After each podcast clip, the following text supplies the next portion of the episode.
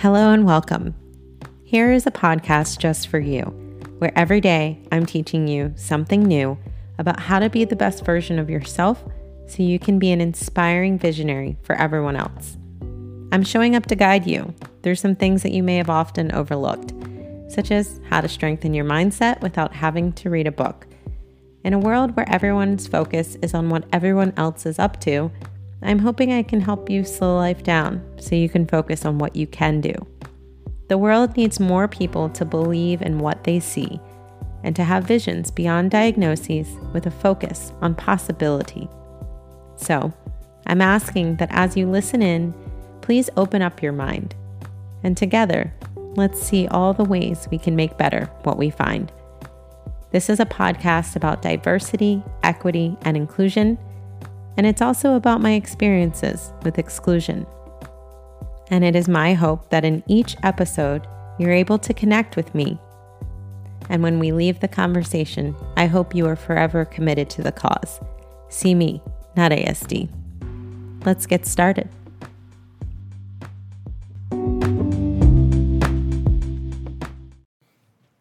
Hello and welcome. This is episode 12 of See Me, Not ASD, the podcast. I'm your host, Devika Carr. This is a continuation, sort of, of episode 11. And in that episode, we talked about Aesculus the Buckeye Mala. It is a meditation and prayer or intention setting tool, guidance tool that will help you find your power and discover which power energizes you to achieve your dreams. But in this episode, we talk about consciousness.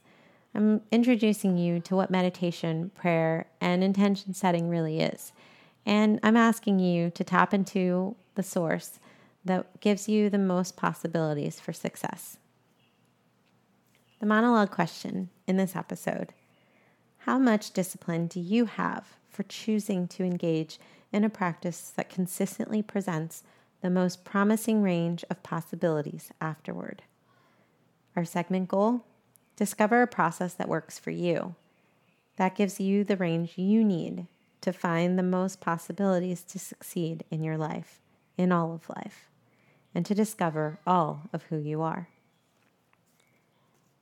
So, when I think about power, I call upon my favorite book. Uh, it's called Range by David Epstein. I may or may not have introduced this to you already.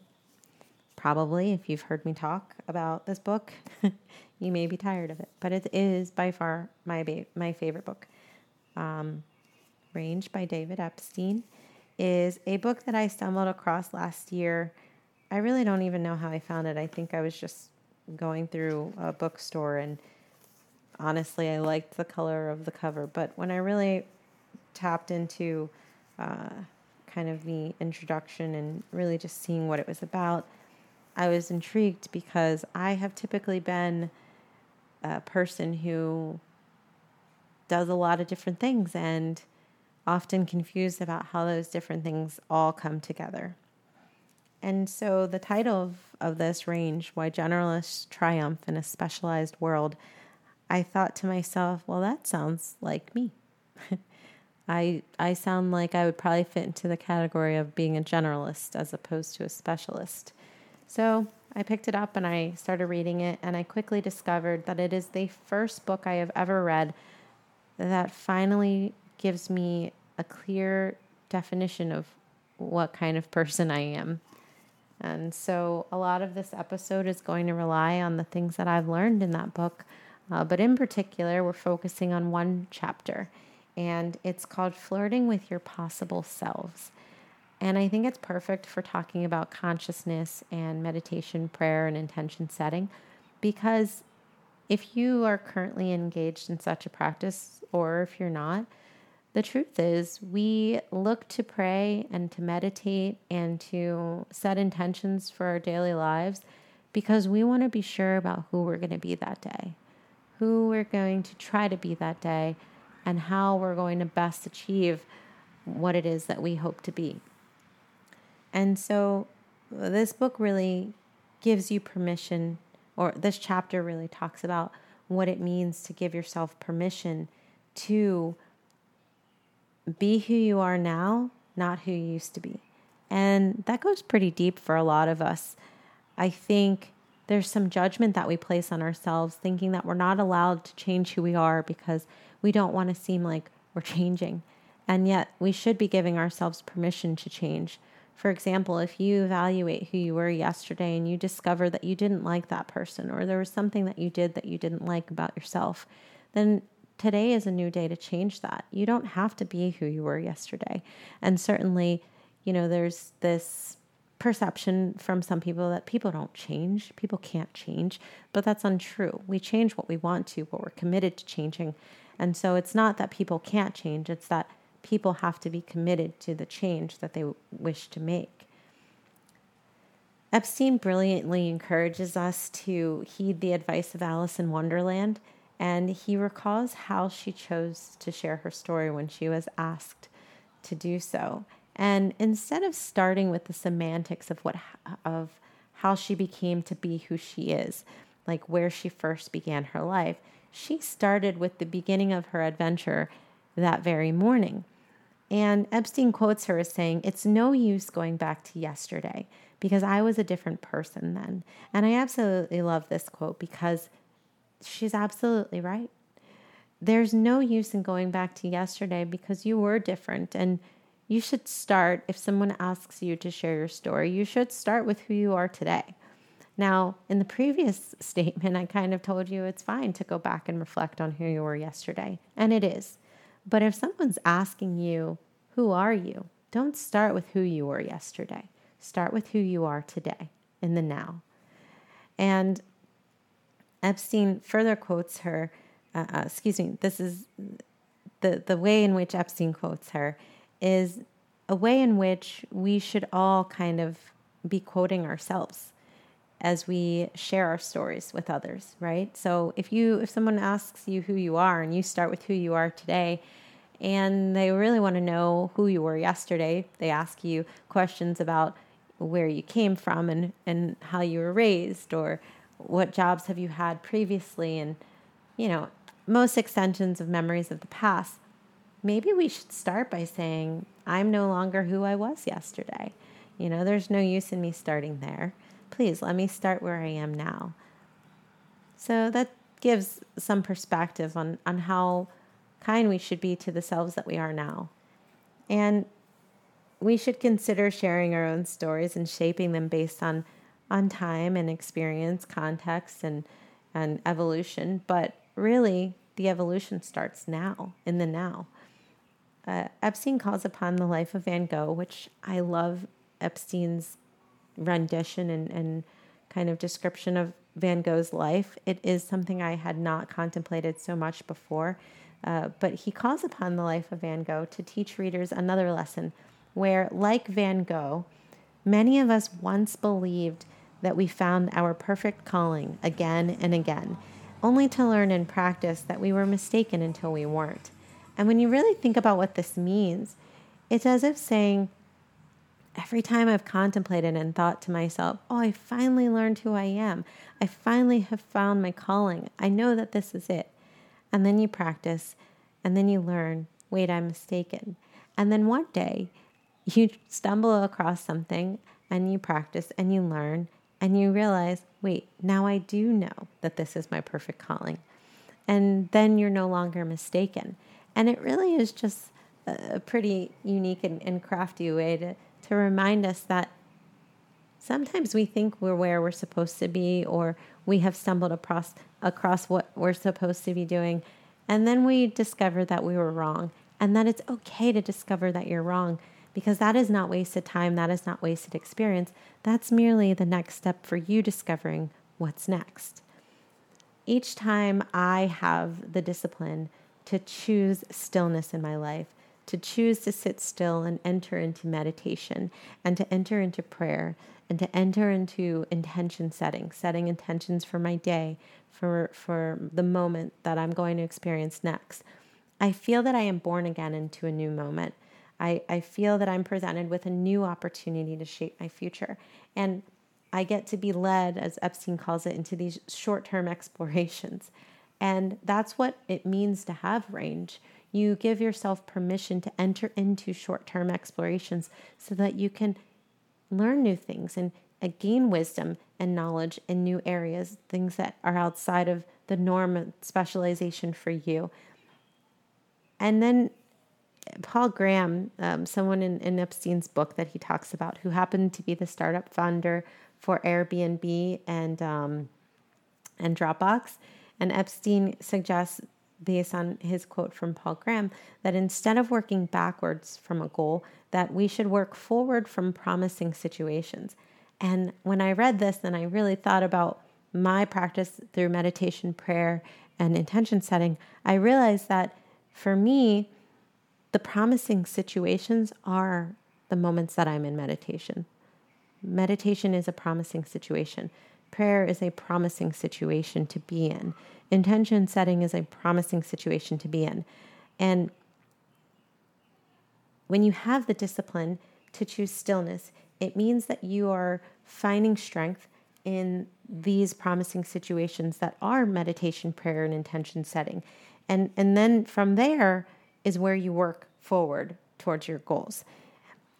Graham further proposes, and I quote, don't commit to anything in the future, but just look at the options available now and choose those that will give you the most promising range of opportunities, or excuse me, of options afterward. And so in the now, here are my choices, and, and perhaps they're your choices too. I, I definitely ask you to tap into them and see what works for you, where you find the power. But in the now, the options available are meditation, our prayer, our intention setting. These are three ways in which you can choose stillness, but it takes discipline. You have to have the discipline to choose it. You have to have the discipline to sit still long enough to truly meditate, to sit still long enough to truly pray, to sit still long enough to set your intentions. When you choose one, or you choose them all in how you practice, you're choosing that which will give you the most promising range of possibilities, of options afterward. And when I say options and possibilities, I don't mean that you're choosing that which is going to give you exactly what you want. Okay? There's very clear, uh, let me make very clear that I'm not saying that you will always receive what you want. But there are possibilities to succeed. There's more than one way to succeed. And so when you open yourself up to the stillness of meditation, prayer, and intention setting, then you're opening yourself opening yourself up to receiving through the energy that you have placed in your meditation, in your prayer, in your intentions, you're open opening yourself up to receive what becomes possible. So, for example, if you don't meditate, if you don't pray, if you don't set intentions, if you just exist in life without any clear stillness, clear moments of stillness, if you don't have the discipline to sit still long enough to ask for what you want, to set positive affirmations to what you want, to the things that you desire to achieve, will they happen for you? There's much speculation about how much is possible when you're always negative? How much is possible when you are always speaking negativity into the world and putting out bad energy and putting out the energies that won't facilitate promising uh, situations? And so I believe that that meditation, prayer, and intention setting each have each each of them has their own range of possibilities, but all of them have a range of possibilities when you pray, when I, not even you, when I pray, I pray to God. And when I pray to God, I have faith. I have faith that whatever I'm praying and I'm asking for, that I trust that whatever is willed to be done will be done. When I meditate, I'm entering a, a, a, time of stillness that I know is going to make me feel good. And feeling good is going to open up possibilities for me to achieve whatever comes through my day. When I set intentions, I trust and I have faith that the process of setting my intentions will do one of two things. It will either the the the moments that I live throughout the day after I've set those intentions will either match up to what I've intended or I will discover that my intentions may be different. Each of those processes reveals something different. Each of them has a range of possibilities. There are so many unexpecteds and unknowns. Having a practice of stillness is not me being able to be sure of what's going to happen next. No, it's not that. But it is making sure that I am calm and I have clarity and I have faith that whatever happens next and whatever possibilities are revealed, I will be ready for them. I will be ready to serve in whatever capacity appears, uh, whatever opportunity presents itself. I will be living in the now. I will be experiencing the now. And then I will be able to reflect in my memories of my past experiences. And then I will be able to capitalize on whatever it is, whichever direction I am meant to go. It means by having the discipline to choose stillness, it means that I am opening myself up to the possibilities that will come to me in my life. It's very simple. And it's it's difficult to do. The concept is simple, but the it's very challenging to actually achieve it. So the call to action is for you to meditate, for you to pray or set intentions. I want you to have discipline I want you to choose stillness and I want you to find strength. And when you do this, I want you to write down, I want you to live in the moment of meditation. I want you to live in the moment of prayer. I want you to live in the moment of setting your intentions. And then when you're done, I want you to go back and think about, recall the memory of your experience in doing so and see what strength you have found in the power of what that is. See what energy you can call upon based on those moments of stillness to reveal the possibilities that are meant for you. And decide which form of stillness best serves you, which form of stillness gives you the greatest strength so that you can find your range of possibilities. Only you can answer that question, and you're not answering it for me, you're answering it for yourself. And I encourage you to engage in the practice consistently. Show up for it daily. Show up for yourself. Commit to yourself that you will have the discipline to show up, to choose stillness, so that you can find your strength consistently. Creative Connection is for you to check out my favorite book by David Epstein, Range, and flirt with your possible selves by understanding how having a range of interests and qualities, professional and personal roles, etc., doesn't mean that you're lost. It doesn't mean that you don't fit. It doesn't mean that you have done something wrong or that you're not on the right path. What it means is that you just have a range of possibilities to succeed. When I discovered that after reading the book, I discovered that I am enough, exactly the way I am, exactly the way I think. And even if that means I am a mother, an artist, a lawyer, an entrepreneur, and a public speaker, then fine. I'm all of those things. I have range. But that also means that in all of my, my roles and all the capacities that I serve others, there are so many possibilities for me to succeed. And that feels so great. That's a realization that I'd been waiting for my whole life. And it, this book really changed my life. The mantra is I know who I am when I see what I do by Herminia Ibarra, also quoted in the book. I hope that each of you will give yourselves permission to tap into these sources of consciousness, of stillness and discipline and strength. And I hope by doing so, when you step out into the world and you tap into all those possibilities for you to succeed, that you see all that you're capable of, that you do things that you never dreamt of, that you serve in ways that you didn't think were possible, and in doing all of those things, when you see what you do, I hope you know who you are. Thank you so much for tuning in. Until next time.